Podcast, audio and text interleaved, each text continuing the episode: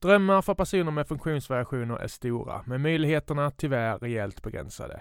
Detta vill Forshagaakademin ändra på genom en ny individanpassad yrkesutbildning på gymnasienivå. Läs mer på forshagaakademin.se. Vi presenteras även av ICA Maxi Karlstad ute på Bergvik. Känn dig varmt välkommen till oss på Maxi Karlstad, önskar Christer med personal. Tack för att du möjliggör den här podcasten. Nu rullar vi vignetten.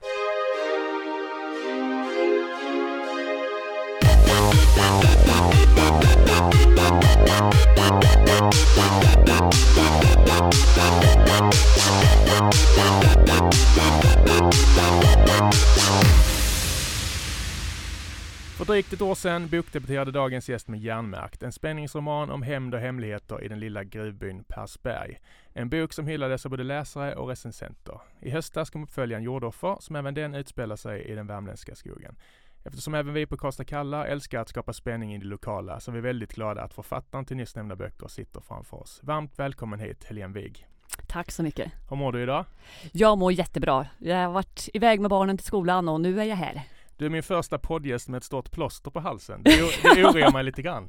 Ja men precis. Jag har ju genomgått en operation då jag hittade en cysta i halsen förra året mm. som har ställt till besvär. Ja. Eh, så nu i mitten av maj fick jag den bortopererad, tack och lov. Eh, så nu är det bara återhämtningen som kvarstår. Ja, mm. jag känner mig hemskt när jag bjöd in dig. Men du kan prata så du. Ja men precis, inga problem. Däremot värre med. Jag skrattade en hel dag, då blir det jobbigt och jag är ju en väldigt glad person så att eh, det har jag märkt av att det, då skär det lite i halsen men jag får lov att vänja den vid mitt vi, liv också. Vi kör ett tungt kulturellt mörkt samtal utan skratt. nej det tycker jag inte.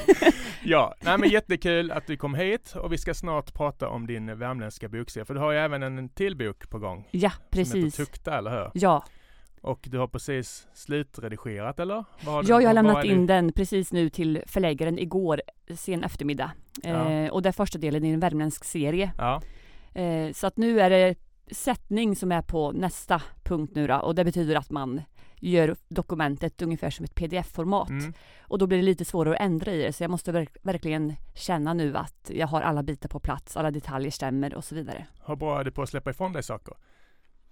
Jag har lärt mig nu eh, med mina tre manus att att eh, bara göra det mm. och ta kritiken som man får tillbaka med så, som en bra sak för att det gör ju bara att jag vässar min text och jag blir bara bättre. Mm. Och jag lär mig massor längs vägen så att eh, um, Jo men det, det känns okej. Okay. Du blir inte iväg. kränkt? Nej det blir jag faktiskt inte. Absolut inte. Jag har ju släppt några tramsböcker. Ja jag har och, läst och, dem där. Och eh, när jag träffade min nuvarande sambo för tio år sedan så skulle jag imponera genom att visa henne min senaste bok. Ja. Och hon återkommer och säger varför har du skrivit Fantomen-bild istället för Fantombild i boken? Ah.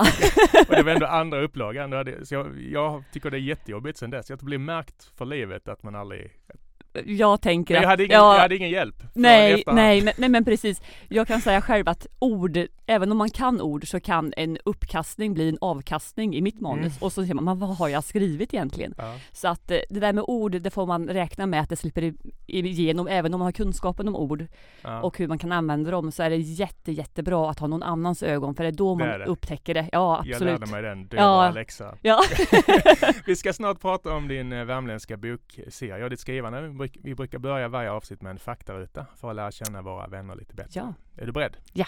Komplett namn? Eh, Helene Ann-Louise Wig Jernberg. Född och uppvuxen i? Persberg utanför Filipstad i ja. Filipstads kommun. Mm. Och det är även där som böckerna utspelar sig, är det första i alla fall och det ska vi prata om. Ja. Så, men eh, Persberg, vad hade du för intressen där? Vad gör man? Jag Oj. googlar lite på ja, det. 300 precis. pers, vad gör Ja man? men exakt. eh, under min uppväxt så var det mycket att vara i skogen och eh, jag bodde precis intill det här gruvfältet som då utspelar sig även i Järnmärk där. Är det Högbergs? Eh, Högbergsfältet, ja, precis. precis. Så jag var ju väldigt mycket ute i skog och natur. Eh, lekte med mina kompisar, cyklade kanske tre kilometer ner till Persberg för att komma till dem eftersom vi bodde mitt i skogen. Mm. Eh, så att eh, cykla, spela fotboll, berätta historier.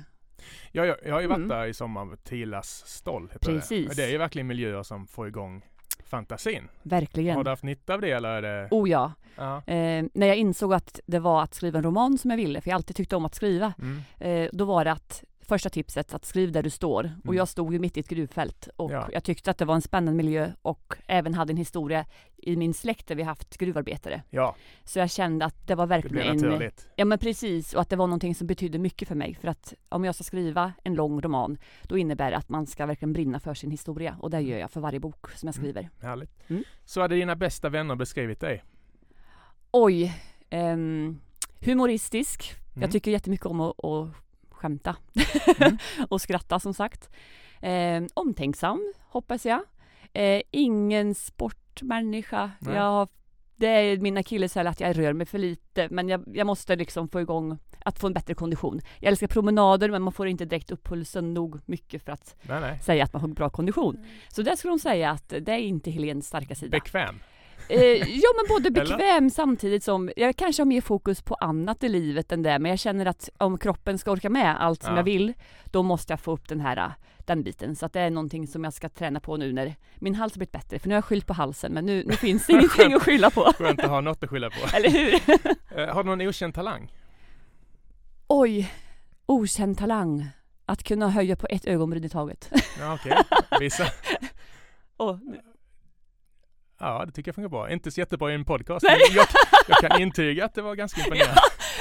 Ja. när du vill eh, imponera på någon i köket så lagar du vad då?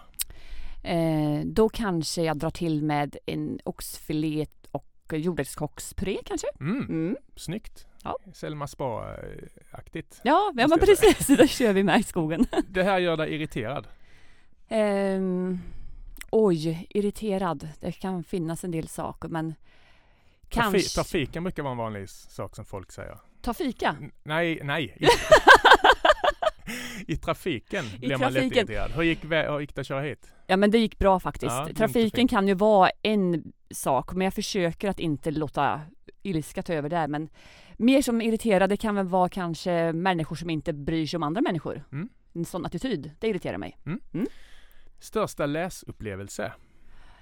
Och det får jag nog lov att säga var faktiskt i årskurs fem när jag läste Lisa Tetsters bok Sotapojken. Okej, har jag aldrig hört talas om. Nej. Är det någon eh, Det är så tidigt 1900-tal faktiskt. Eh, det var min lärare då, mentorn, som läste den boken högt för oss och sen dess har jag läst den kanske två, tre gånger till. Mm. Eh, innan dess så hade jag läst mycket spökhistorier och mycket sån här med spänning. Mm. Kittyböcker och så vidare. Men just Sotapojken, då fick jag in en spänning samtidigt som man fick uppleva ett människoöde som berörde. Okay. Eh, så det är nog faktiskt den som har gjort att jag blivit den jag är idag tror jag. Att man kan kombinera både spänning med människoöden som är mm. gripande. Mm. Mm. Den här boken önskade att du hade skrivit, det är kanske samma svar då? Eller? Ja men den, den hade jag nog önskat att jag hade velat skriva, att jag kunnat ja. skriva faktiskt. För, har... den, för den berörde mig som tolvåring och um, jag känner att om man kan beröra dem i just på väg till tonåren att vilja läsa. Mm. Det gynnar för en god framtid tycker jag i mm. befolkningen så att eh, kan man kan man få upp läsandet även i tonåren hos folk då tycker jag att det är bra. Väldigt mm. bra. Det är mm. fint och du jobbar som lärare, det ska ja, vi precis. prata om, om snart också. Ja. Men just där inspireras av andra, hur mycket, hur mycket, för jag tycker det kan vara lite dubbelt. Ibland när man, mm. jag har ett mål att skriva en låt i år. Ah. Jag har en, en eh, vän som är väldigt duktig på att sjunga. Okej. Okay. Men, men då har man fått hyfsat självförtroende när man tittat på Mello eller något. Och sen gick jag igenom Paul Simons eh, låt, låtar och kände att jag ska aldrig ens skriva en rad. Nej men precis. det blir liksom dubbelt. Ibland är man knäckt, ibland blir man pepp. Ja, eller lite dubbelt. Jo men verkligen. Hur är för dig? Eh, jag är, när jag är väldigt mycket inne i skrivprocessen så jag hinner faktiskt inte läsa så mycket. Nej. Och jag tänker att eh, en del har jag hört fått tips att försök att skriva ungefär som din favoritförfattare eller liknande men jag kan inte förstå hur det ska gå till. Nej men är det inte man ska väl inte låtsas vara författare? Nej. Blir det inte jättekonstigt Nej men precis, ja, men jag, jag tycker det. Jag tänker att skriv från hjärtat. Ja. Skriv det som är du för att om du ska bara låtsas vara någon annan, hur ska du liksom mm. få kunna klara av det hela vägen fram utan hitta din egen röst tänker jag ta inspiration men kanske mer av hur man lägger upp en berättelse med cliffhangers eller ja. inte, korta kapitel eller långa. Att du har sån inspiration istället för att bygga men sen se till att du har din egen röst på något mm. sätt. Jag tänkte fråga dig om just lite teknik och hur man bygger upp mm. ett skelett och så vidare snart. Men du, du pratar om lärare i svenska. Vilka, vilka yrken har du haft innan dess? Eller blev du lärare direkt efter? Oh ja, jag har en väldigt rak väg framåt så sett. Eh, efter gymnasiet direkt till lärarutbildningen här i Karlstad, ja. 2003 till 2007. Och sen därefter har jobbat som lärare. Eh, första tjänsten var med nyanlända elever i förberedelseklass mm. i Filipstad. Eh, det var en utmaning och jag lärde mig massor längs vägen. Sen dess har jag varit mentor både på mellanstadiet och en årskurs etta här i Karlstad också. Mm. Eh, och nu är jag tillbaka till ursprungstjänsten där jag tar emot nyanlända och försöker få in dem i samhället och ge dem ett språk i svenska som andraspråk. Då, då. Spännande uppdrag. Mm, ja, verkligen. Hur trivs du? Jag trivs jättemycket. Eh, dels för att man får ny kunskap hela tiden till sig. Man lär sig alltid någonting nytt mm. och man får träffa människor från olika delar av världen med helt olika öden och väg framåt i livet. Eh, med olika tuffa, vad säger man, olika utmaningar som mm. de står inför. Mm. Och hur jag då som, som en mellanhand ska försöka hjälpa dem att överbrygga det här, att känna att men, du har en plats även i vårt samhälle och du ska hitta ditt språk och du ska se hur vi talar jämfört med ditt modersmål och sen försöka bygga upp ditt svenska språk så bra som möjligt för att du ska komma in i samhället och få den framtid som du faktiskt förtjänar. Mm. Mm. Rent språkligt, alltså hur, hur börjar man, hur tar man sig an ett sådant uppdrag? Hur börjar man? Alltså vad säger man, ja. det här är en katt jag heter, eller vad, hur, hur, hur, ja, hur börjar man bygga liksom? Eh, först man måste ta reda på egentligen hur långt eleven har kommit mm. i sitt modersmål och vilken nivå den ligger på där och vilken ålder såklart. Ja. För att sen då ge dem eh, dels basordsförrådet som vi har i svenskan, alltifrån siffror till hälsningsfraser till att kunna säga till en lärare att om jag har ont i magen eller jag har ont i huvudet, sådana viktiga saker, mm. eller jag vill ringa hem. Eh, men sen gäller det att man faktiskt allt som jag försöker lära dem, det försöker jag först och främst när man är ny i språket uppleva tillsammans med dem. För att sen kunna sätta ord på det som har upplevt tillsammans. Mm. För då förstår de förstår språket deras. lättare. Ja. Och sen kan man arbeta med den texten jättelänge och bygga till, eh, liksom fokusera på vissa meningar enbart eller vissa ordklasser och så vidare. Mm. Eh, men just att man förankrar att de har en förförståelse till det vi pratar om, det är jätteviktigt. Så att det inte bara är ett läromedel som jag drar igång med, som har vår svenska kultur i sig, med bilder och till exempel matos, som är väldigt så här, att lära sig läsa mm. ord, som kanske inte är någonting som har relevans för den eleven som kommer till oss. Utan verkligen se till att de får ett ord som hör, är kopplat till dem. Mm till att börja med. Alla har individuellt ja, men precis. förråd liksom. Ja, och att vi jämför, för det är inte en homogen grupp som jag sitter med utan vi kommer från olika platser och olika språk så att man kan prata om hur är, hur är det i arabiskan, hur är det eh, i bulgariska, vad är det för skillnader och likheter med svenskan och så mm. vidare. Mm. Mm. Vad är det ofta som eleverna har svårigheter med? För många anser att svenskan är väldigt svårt grammatiskt och så vidare. Ja men alltså, precis, är det, är vi det... har ju så många undantag till alla regler. Vi har massor av regler och undantag till varje regel, mm. mer eller mindre. Eh, så det gäller egentligen, och så speciellt som är svårt tycker jag, det är det här med när vi har lite humoristiskt och hur vi använder ordet när vi skämtar och så. Mm. Även när vi säger sådana här idiomatiska uttryck och ta med dig dörren. Alltså mm. ta med mig dörren. Alltså det blir lite tvetydigt och dubbel. Jag förstår det. Ja. Även för oss eh, som är födda. Ja men eller hur. Verkligen. Det finns många fällor faktiskt. Ja. ja. Hur mycket hjälp av din eh, yrkesutövning har du när du skriver böcker? Alltså du får ju hela tiden, du tvekar aldrig på de och dem och innan och före och så vidare. De, de Nej. klassikerna. Nej men precis, inte de klassikerna kanske, men ibland, ibland kan jag lova att även jag kan säga, när jag pratar med mina kollegor, när man slappnar av och så säger jag kanske ett stol, nej jag menar en stol. Ja. så att det låter ju som men att Men när du skriver att du, att du fastnar på vissa grejer eller? Nej, säkert, jag fastnar säkert på vissa saker som jag, jag försöker tänka tillbaka nu i min redigering. Det var något som man bara, det bara stod still. Mm. Men då hjäl, hjälper en googling så bara, just det.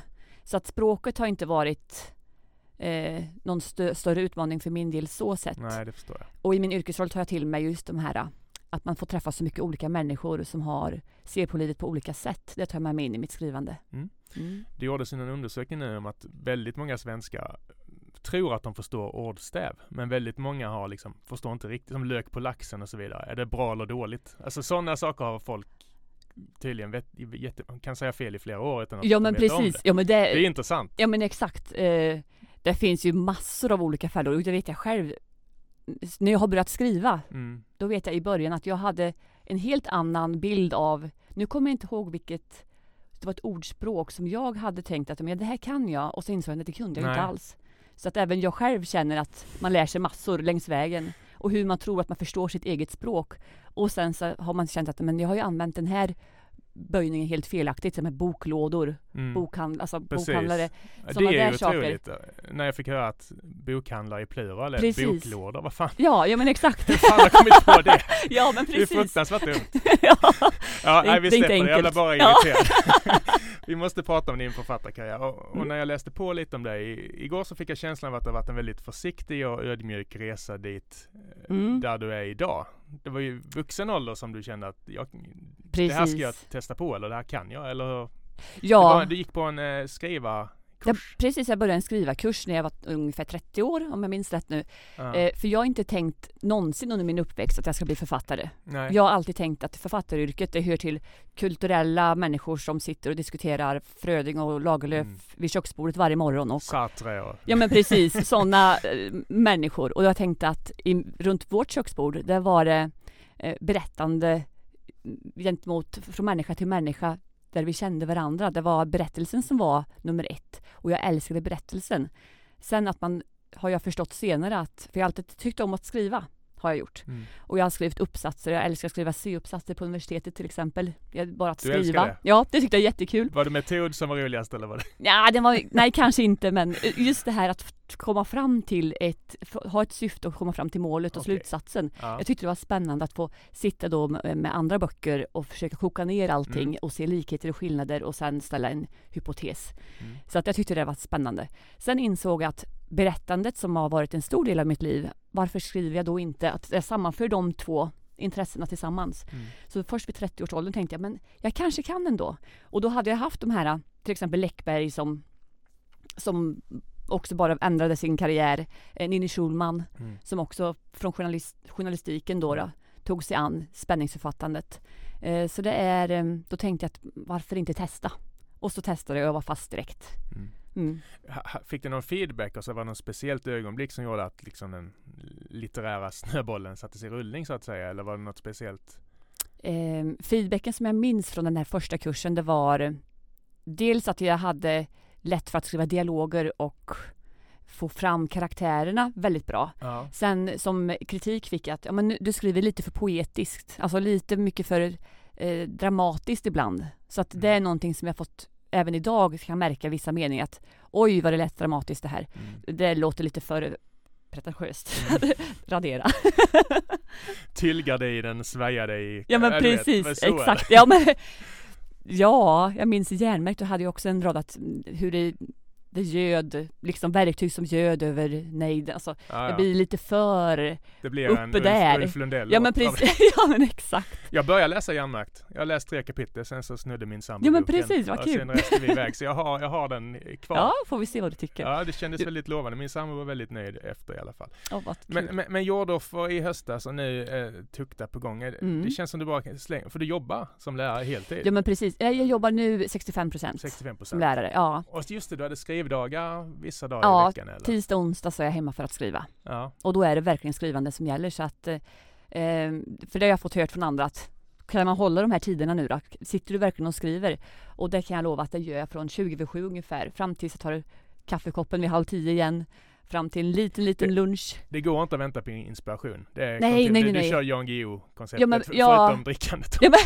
eller, jag dricker kaffe ja. Precis. Ja. Nej men det är bara att köra på. Och så författaryrket så är det ju så många variationer som man kan ta sig an. Jag menar, bara att säga att jag inte kanske har någonting just nu att skriva vidare på min berättande. Att jag känner vilken scen är jag inne på nu, vad ska jag skriva? Så kanske det står still. Ja men då tar jag mig an fakta istället. Mm. För jag skriver om saker som jag faktiskt inte känner till så väl. För det har ju varit ett råd som man har fått annars också, skriv om det du känner till. Och då skulle det vara väldigt mycket pedagogik som jag känner till. Mm. Eh, och det är inte riktigt det jag vill, utan jag är inte rädd för att lära mig någonting nytt samtidigt som jag skriver. Ja, för jag läste det bland, bland recensionerna om, om järnmärkt, att ja. du verkligen hade gjort arbetet oh, ja. och förstått gruv, Precis. gruvarbetarnas ja. livssituation och så vidare. Och mycket strukits också som inte kan vara med för att man kan inte redogöra för ett yrke så att det är bara få nedslag egentligen mm som, för att inte berättandet ska ta stryk, ja. så måste man verkligen vara väldigt nogsam med att vilka detaljer man väljer ut. Så det är till exempel en karaktär järnmärkt som haltar och jag vet ju varför han haltar och vart han kommer från med skrädning och så vidare. Att mm. Var man skadad så hade man vissa positioner mm. i, i, gruvarbetet. Men det är ju ingenting jag redogör för i järnmärkt. Men det blir subtilt snyggt liksom? Ja men precis och de som känner till yrket, de, de, de förstår. De som vet, de vet. Ja men precis, de förstår. ja men, men eh, skrivprocessen, jag är så fascinerad av hur man bygger en roman. Ja. Alltså hur, hur, man har en historia, man ska mm. skriva där man står sa du, du hade massa sådana goda råd. Men alltså när man väl sitter där med ett blankt mm. papper och ska få med dramaturgiskt, vändningar, Precis. karaktär och ja. slutkläm. Ja men exakt. alltså hur, hur gör man? Jag kan ju säga så som jag gör och jag har förstått att det inte, för jag använder mig mycket av att planera faktiskt. Det är någonting som många säger, författare säger att jag skriver bara och ser vart berättelsen tar mig. Mm. Jag känner att jag har inte råd att se vart berättelsen tar mig med tiden. Eh, utan, och samtidigt tror jag det kanske har någonting med att göra att jag är en berättande människa. Att jag faktiskt berättar historien för mig själv i huvudet. Mm. Eh, det är där det börjar, att jag kanske får inspiration från en bild eller ett levnadsöde som berör mig. Och sen går jag runt och tänker på just det här berättandet, vägen framåt, tills jag känner att nu har jag en berättelse med en början och ett slut och någonting i mitten. Och mm. då börjar jag faktiskt strukturera i dramaturgiska kurvor då. Att vad är det mm. jag har? Ja men den scenen som jag har i mitt huvud, ja men den, det är ju faktiskt vändpunkt ett. Mm. Och det här är vändpunkt två. Eh, vad är det då i mitten som jag saknat nu då? För det ska ju vara mittpunkten också. Mm. Vad är det som upptäcks där? Och då tänk, väntar jag och så tänker jag igen och spelar upp det här berättandet i mitt huvud igen. Eh, så att jag har sen ett detaljerat synopsis kan man tänka mm. På pappret. Men allt kommer ju från att jag lever mig in i berättandet i huvudet först och karaktärerna. Så jag verkligen känner dem. Jag vet vilka de är och vad de vill. Alla författare har sina olika ja. metoder och arbetssätt såklart. Men jag, jag, vet att jag gick en filmvetenskapskurs.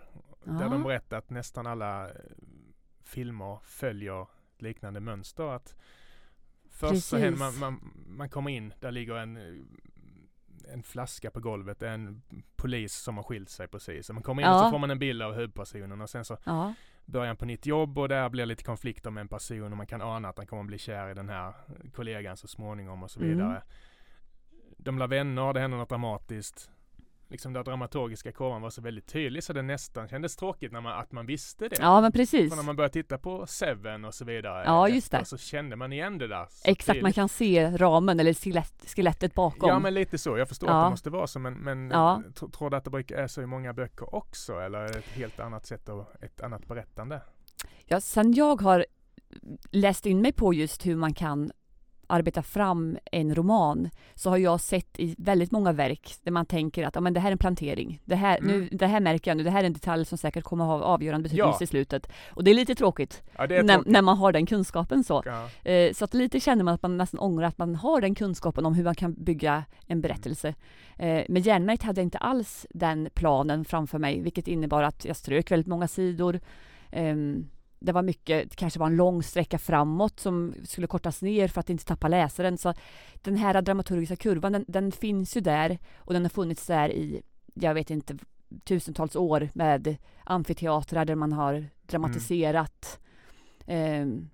eh, genom historien. Så att eh, jag tänker att det är ett sätt att berätta som har varit framgångsrikt och som man kanske ändå kommer fram till i slutändan, även om man inte själv använder sig av det så tydligt i sitt skapande mm. så tror jag ändå så att man ändå kan se på ett verk att ja, men, även ifall du skriver nu då, på känsla hela vägen fram utan att ens ha tänkt vart ska jag i slutändan mm. eh, så kanske man ändå kan se de här Det kommer följa hyfsat. Precis, att det är någonting med vårt berättande som ändå så finns själsligen på något sätt. Ja. Jag vet inte men det känns som det är när man kan läsa så många olika författares böcker och ändå få syn på den här strukturen mer eller mindre förstås. Mm.